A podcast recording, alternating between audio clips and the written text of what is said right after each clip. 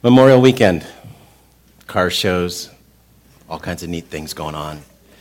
You know, but Memorial weekend really is about memorials, it's about remembering. And I just want to take a moment. Is there anybody in the room that served in the military? Anybody in the room that served in the military? Would you stand up for just a minute? Bob's standing back there. I know Bob served in the military as well. I'll just take a moment and thank you.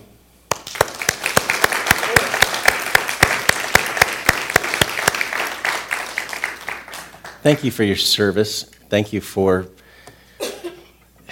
defending our country. And it doesn't really matter if you were the cook, you know, you were still there and you still helped defend our country. And I just wanted to honor you this morning. So thank you very much.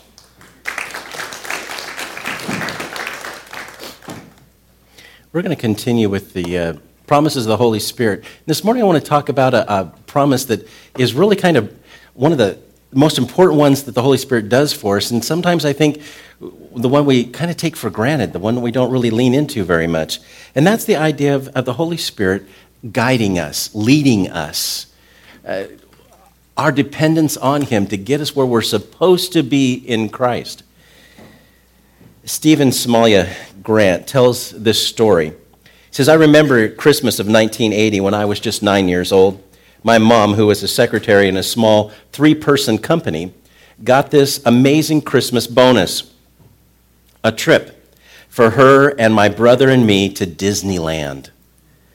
A plane, a hotel, all covered, and even some cash to go along with that. Her boss was not a Christian, but wow, did he have a spirit of generosity.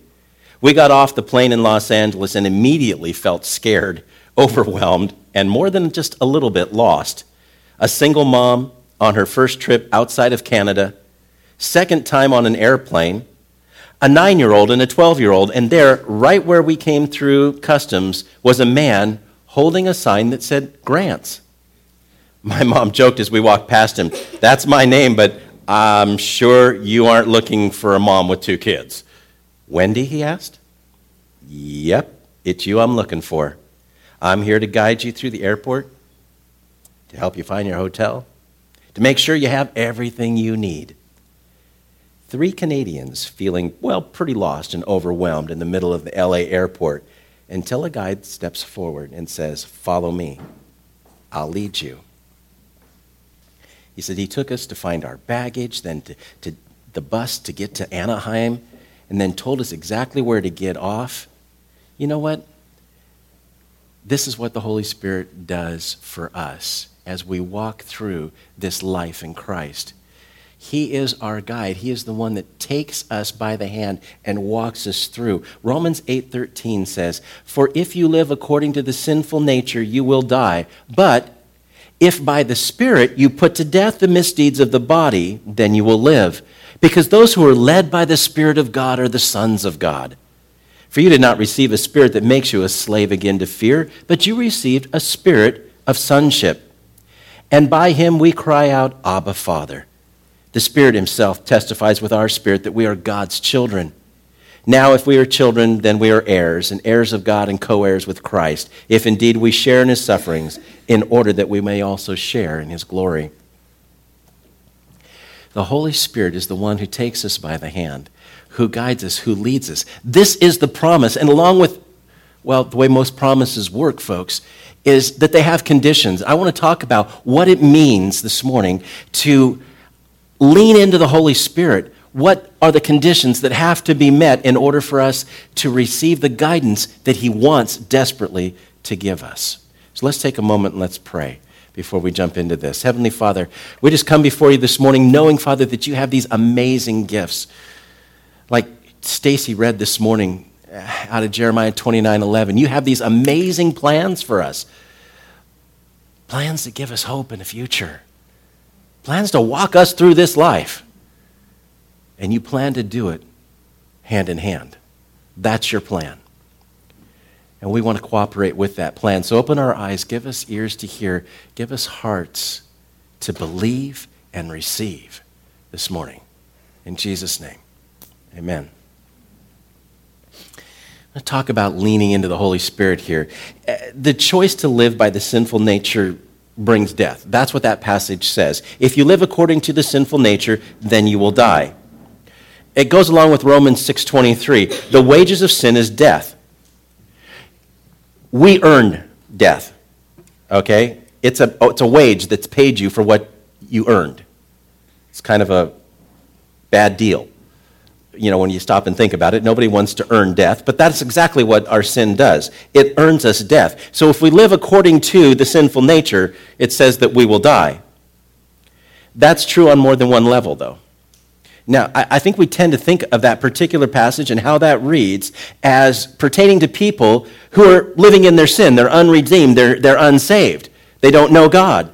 Those people, by their own choice, actually choose death as a reward. They choose hell. Hell is a place that is locked from the inside.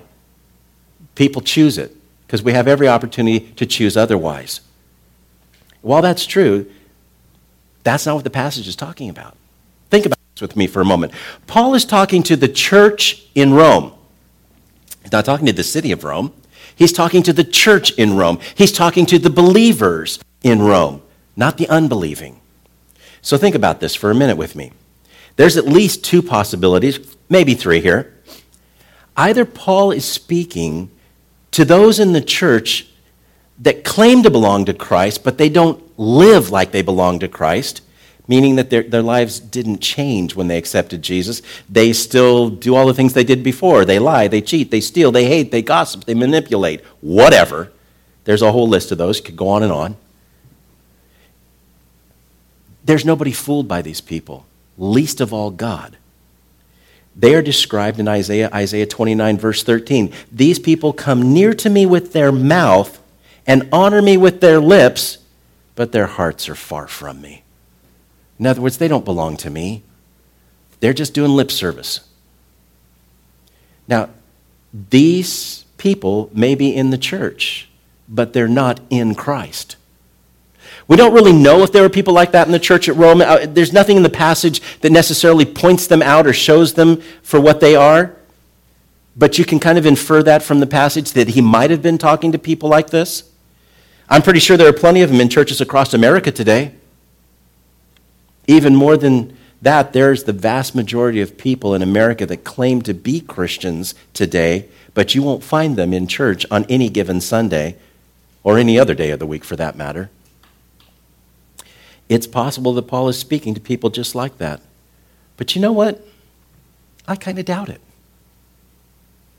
Nothing else really talks about those people in the book of Romans.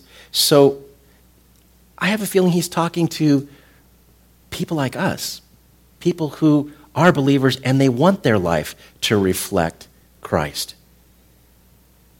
That's the other possibility that I see here. And I think it's far more likely.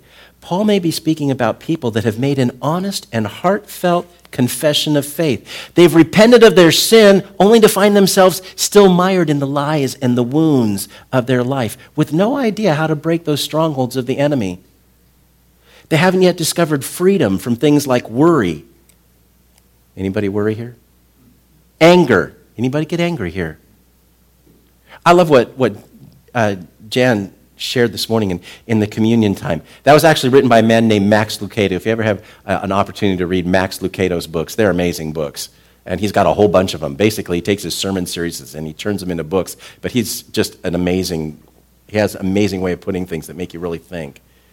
Uh, Jesus is joy. And, and when we go a different direction, folks, we end up adverse to God's plan for us. So, worry, anger, those things aren't where he wants us to be. Negativity. Jesus didn't spend any time in negativity. You can name a whole lot of different things that fit there. And most of them have some bearing on our life in some way, shape, or form. Unfortunately, that means our lives sometimes look like a roller coaster of faith, or at least a roller coaster of obedience. We're kind of up and down. Maybe that sounds like your life this morning. I don't know. Maybe you can identify with those same struggles. I want to address that in a minute, but before I do, I want to ask a question.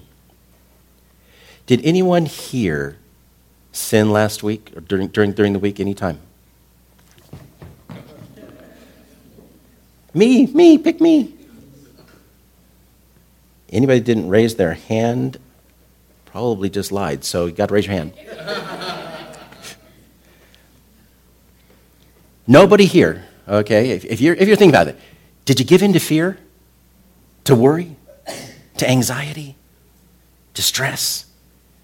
Did you, I love this one, did you drink too much or eat too much? You know, that's, that's also sin. I'm guilty. I had that fourth piece of pizza. I shouldn't have had it. I know I shouldn't have had it, but it was just, yeah. Did you criticize rather than encourage? We have a, this huge capacity to see the faults of other people, other systems. How many of you talked about the government this week? Was it a good conversation? Mm, okay. But Romans tells us we're supposed to pray for our government. We're supposed to uphold our government's laws. We should honor them, right? Okay, well, we just stepped outside of who we're supposed to be then, didn't we? If you did any of those things, it, or a million other ones you could talk about, there are at least a thousand ways you could miss the perfect mark of righteousness for your life. And if you miss just one, then you have some room here to think about what Paul is talking about. And you ought to consider this. Maybe your issues are not habitual, but they're still sin. They're part of a sinful nature you once had before you gave your life to Christ.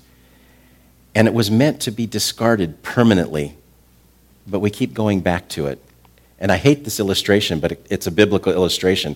It's like a dog going back to its vomit. Okay? We go back to that old nature, and we do it on a pretty regular basis.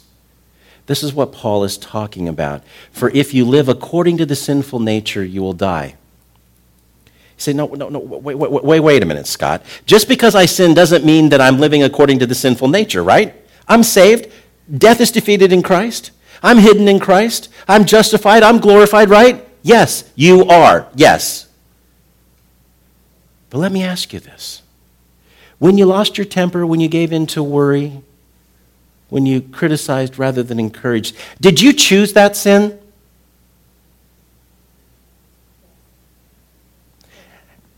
There's this, this thing in Christianity where you know, we like to blame somebody else, okay?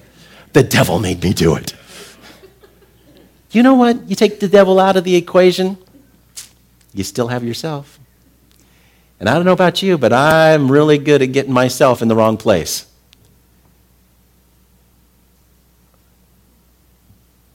The enemy doesn't always make us do that. We make the choice to sin. Okay, so if it was your choice to do whatever it was that you did that led you to miss the mark of perfect righteousness, if you did it, if it sounds like you at all, then this verse is just as much for you as it would be for any person that is in captivity to some lie or stronghold of the enemy that keeps them actually falling short of the mark of righteousness. Why? Because this verse is about solutions, not about problems. It is about a cure, not about condemnation. And you need to see that because it sounds like it's about condemnation, but it's not. Verse 13 says, For if you live according to the sinful nature, you will die. But, here, here's the but is huge here, okay? And I'm not talking about what follows you down the road, okay? The but is huge here. It's like, however, if you live by the Spirit, then you put to death the misdeeds of the body, you will live.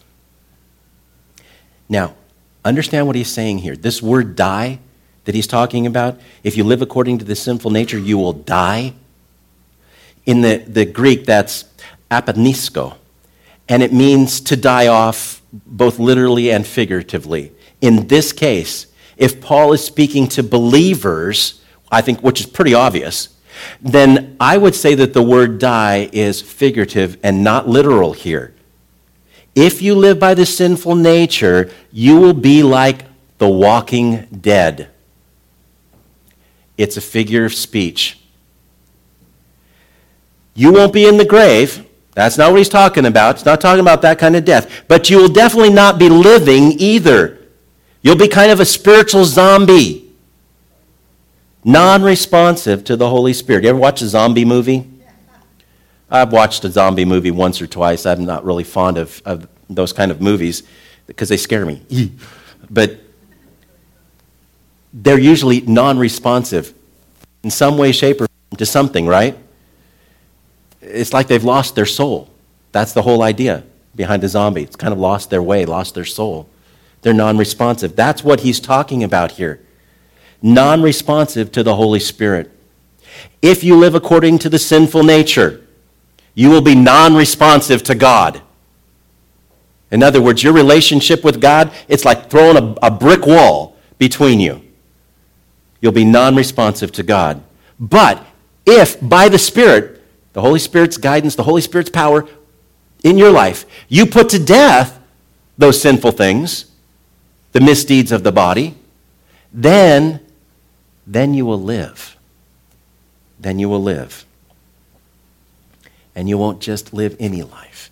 You'll live a truly abundant and truly magnificent life. I challenged you last week with something that came out of uh, one of our, our, our Graham books, I believe it was. And I don't know if you spent any time thinking about this this last week. I hope that you did. What would it take for you to believe that God is unceasingly magnificent towards you? That was the challenge, to think on that. What would it take for you to believe that God is unceasingly magnificent towards you? How many people thought about that this last week? Man, I thought about it a lot. I love some of the responses some of the guys came up with in our, in our study. Probably the one we talked about the most was surrender. What would it take? I would have to surrender. I would have to give it all up. Everything that I am for everything that He is. Uh, Oswald Chambers said it, my utmost for His highest. I love that. Irrevocable surrender is how he put it. Giving up everything that I am for all that He is. What, a, what an exchange. That is really the great exchange. When you stop and think about the gospel of Jesus Christ, the good news of Jesus Christ. That is the great exchange. Now, like I said, I don't know if you thought about that this week, but here's, here's the deal. When we are willing to surrender it all, irrevocable, complete surrender, then we open ourselves up to stop living life like a zombie, okay? with barriers between us and the will of God. Barriers between us and what Jan talked about amazing joy. We surrender, we get all of that stuff given to us because we allow the Holy Spirit to walk us into it. We allow Him to guide us into that truth for our lives. You know, the greatest truth for your life is who God is for you. That is the greatest truth of your life to discover who God is for you, and then to walk in that knowledge. And that's the Holy Spirit wants to guide you in. So if you haven't discovered that yet, and you're putting up barriers that your sin creates, then you'll miss the mark of being able to truly live. That's what Paul is talking about here. He's not talking about literal death, he's talking about missing life. One day, a young minister in West Virginia was being escorted through a coal mine. At the entrance of one of the dim passageways, he noticed a, beautiful white flower growing out of all the black dust that invaded the flower's environment. I don't know if you've ever seen a miner or a coal mine, but they're dirty things. Pointing to the flower, he said, How can it blossom with such color, with such radiance in this dirty coal mine? Well, he was told, throw some coal dust on it and you'll see for yourself. He did, and he was surprised that the fine, sooty particles slid right off the snowy white petals, leaving the plant just as clean and unstained as before. The surface of the petals was so smooth that the grit and the grime had nothing to hold on to. The dirtiness that surrounded the plant couldn't get a grip on the flower and stain, or even worse, overtake and kill the flower. You know what? Our hearts are in some ways like the flower. You cannot always control the surroundings. You cannot always control what gets thrown at you from this sinful world. And we live in an era where there's a whole lot of filth that gets thrown. We live in an era and in a, a place where we're saturated with things like self indulgence. And though our circumstances might be something that we can't change, our reactions and outlook on them, I think we're in full control of. By God's grace and by the power of the cleansing blood of Christ through the work of the Holy Spirit, it's possible for us to live a life that's clean. It's possible for us to live a life that's truly living, according to our passage this morning. I, I, I love the idea that the scripture puts forward. Jesus talks, Jesus actually, Jesus, Peter, and Paul talk about the same thing, it just in different ways. Jesus said it this way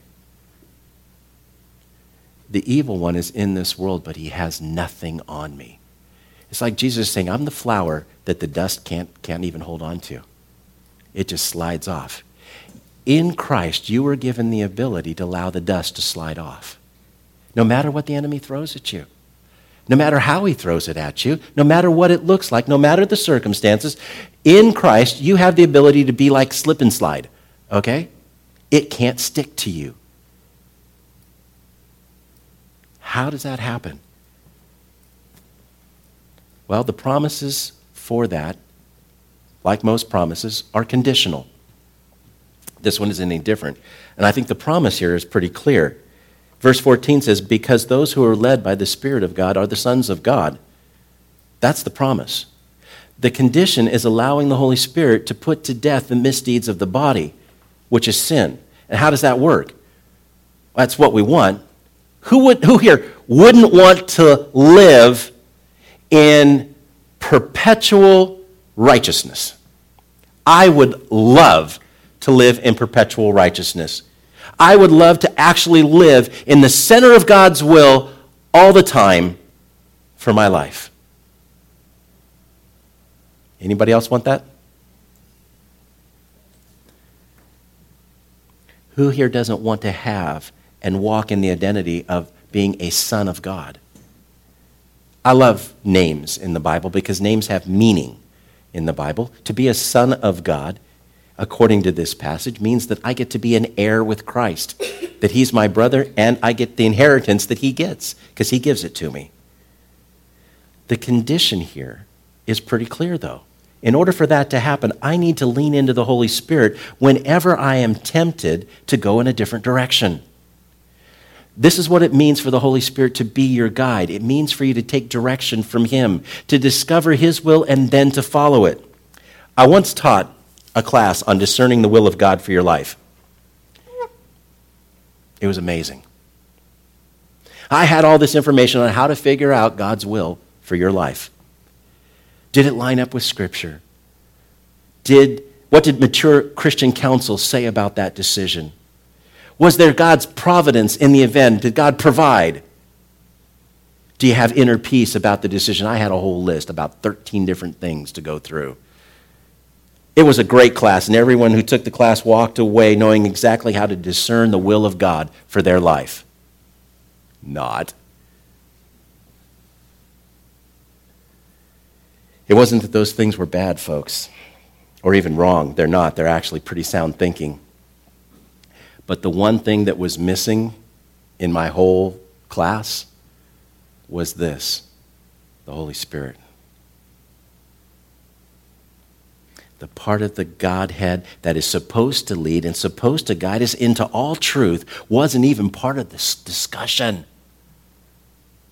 That was before I figured out that I needed the Holy Spirit in my life in order to live this life. Listen, folks, we've been given the most amazing promise. A really, it's a gift.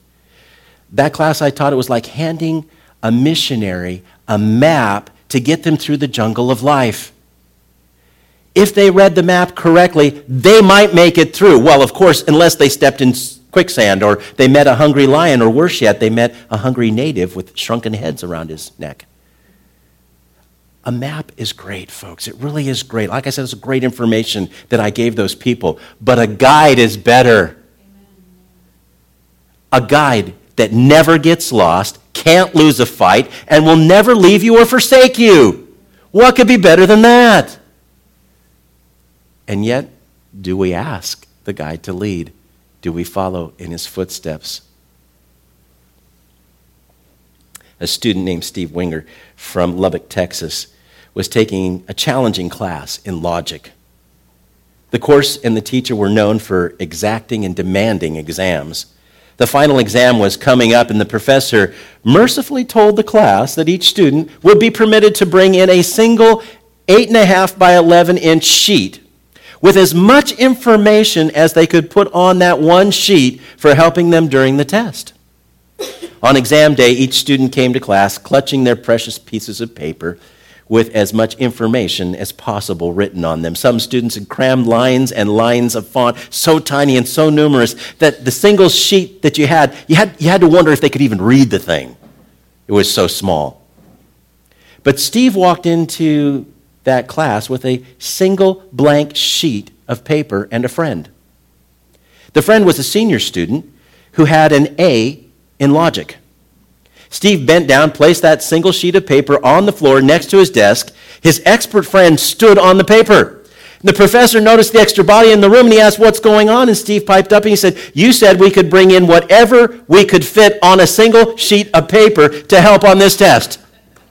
Well, this is my help, and he can fit on the paper. He had followed the instructions to the letter, and he was the only student in the class that day that scored an A because he had an expert guide him, standing right next to him. The Holy Spirit is like that, standing alongside us, supporting us, guiding us, so we can get an A in life. Holy Spirit, the word for Holy Spirit is often translated from the Greek as paraclete. A paraclete is actually two words that mean to come alongside. Para, like parallel, to come alongside. That's what the Holy Spirit does. He comes alongside of us to help us walk through every test that life can throw at us. What's more, this guide gives gifts, which is really cool. He walks you into a priceless identity as a child of God. Verse 15 For you did not receive a spirit that makes you a slave again to fear, but you received a spirit of sonship, by whom we cry out, Abba, Father. Abba means daddy. It, it's, a, it's an intimate term. The Holy Spirit is here to guide us into intimacy with God. Without a guide, folks, fear reigns supreme. Fear is one of the great tools of the enemy. Fear is what happens anytime we take our attention away from our guide a couple named Kurt and Jerry, they went out on an African safari and they learned a lesson about following the instructions of their guide. One day, the guide took them out to find an elephant herd, but he made them promise in advance to obey his rules before they could even go on the trip. He gave them some very specific rules. He said, First, if I say run, run. You run. Don't pause. Don't stop. Don't take a picture. Don't think you can hide and don't drop to your knees. You just run. That's law number one. Number two, when you run, when I say run, you follow me. The guide said, You follow me exactly. You put your feet in my footprints. You follow me step by step. Don't try to forge your own trail. Because in a panic, you'll either get lost in the jungle or you'll step on things you wish you hadn't stepped on. You run when I say run, and you follow my steps exactly. And sure enough, they came upon an elephant herd and it stampeded. The guide said, Run, and some of the people froze in their tracks from fear and panic. The guide said, Run again. And Jerry said, At that moment, in spite of my fear, I had to move forward. I had to go forward. If I hadn't obeyed, I would have been trampled. If I hadn't followed exactly in the footsteps of the guide, I might have stepped on something or I might have gotten lost. This is what the Holy Spirit does for us. He guides us and He keeps us safe in the process. He takes away the damage that fear can cause. by giving us a way to walk through it. Yea, though I walk through the valley of the shadow of death, I will fear no evil, for thy rod and thy staff comfort me. And in that, he vouches for our identity as we go. I love this part. In verse 16, the Spirit Himself testifies with our spirit that we are the children of God. He even promises a future reward if we'll walk with Him, if we'll use the guide that we've been given. Verse 17, now, if we are children, then we're heirs, and heirs of God and co heirs of Christ, if indeed we share in His sufferings, in order that we may also share in His glory. There's promise even attached to the promise. The promise is we have a guide. We have somebody who will do that for us. And then the promise on top of the promise is that we get to be co heirs with Christ. This is an amazing passage. There was an article in the Chicago Tribune on Sunday of February 6, 2005, entitled The Mystery of the Missing Owner. It was a supplement. It was actually a legal notice that was published by the Illinois State Treasurer's Office seeking to give money away to its rightful owners. The context of an abandoned safe deposit box, forgotten bank accounts, security deposit checks, uncashed paychecks, and dividend checks. Listen, folks, this is kind of interesting. More than a billion dollars is owed to nearly 5 million people and businesses that the Treasurer's Office cannot trace. The front page of the supplement listed names and last known addresses of 10 individuals or couples that were each owed over $100,000. And what followed were 116 pages packed tightly with the names of more people, 113,000 names of people, all owed more than $100 in cash or in stocks. Now, we think about them, we think, that, what, a, what a shame that people would be unaware of these treasures that are really theirs. But isn't that exactly the condition of so many Christians who live without taking advantage of the Holy Spirit's promise to guide, to lead us into peace and strength and comfort and wisdom and love and a host of other spiritual resources? Because we are heirs with Christ Jesus. All of the riches of God are ours in Christ Jesus. What treasures are we missing, folks? What treasures are you missing? What am I missing? Because I'm not leaning in to the Holy Spirit and taking advantage of the guide that I've been given to walk me into those things. Think about this. We have this amazing possibil- possibility available to us a real, living, dynamic relationship with someone who wants to guide us into an abundant life with Christ, a life that will afford us God's riches in Christ Jesus. All the peace, all the provision, all the joy, all the rest, all the wisdom, all the love, and much, much more. Isn't it time to go for it? You know, the next time the enemy comes knocking on the door, which you'll probably do this afternoon, you have the opportunity to say, No, I have a better offer, and follow after the Holy Spirit. The next time you're tempted to get angry at that driver or that store clerk or whoever that's not paying attention or not doing what you think they ought to do at the time that they ought to do it, you have the opportunity to go a different direction and lean into the Holy Spirit and just smile and spread some joy. Because it'll infect you, it'll change you, and it'll change your situation as well. And even if the circumstance doesn't change, even if that other person continues to be a problem, okay, what happens inside of you is still worth it if you take the time to lean into the one who will lead you into joy. Let's pray. Heavenly Father, I just want to thank you. You're just amazing. You give us all these resources. And Father, I have to admit, there are so many times when I am just so cotton picking lame because I don't take advantage of that. I want what I want when I want it. And Father, I just bowl right over that. And I pay no attention to the Holy Spirit. So I'm asking, Father, on my behalf, on our behalf, Father, that you would pull us up short and remind us in the midst of our circumstances, in the midst of those things that drive us crazy, you'd pull us up short and whisper in our ear to lean into the Holy Spirit, to lean into joy, to lean into peace and rest and wisdom, and mostly to lean into your love for us. I believe if we do that, Father, I believe our lives will be instantly changed. We won't look like we did before to us or to anyone else.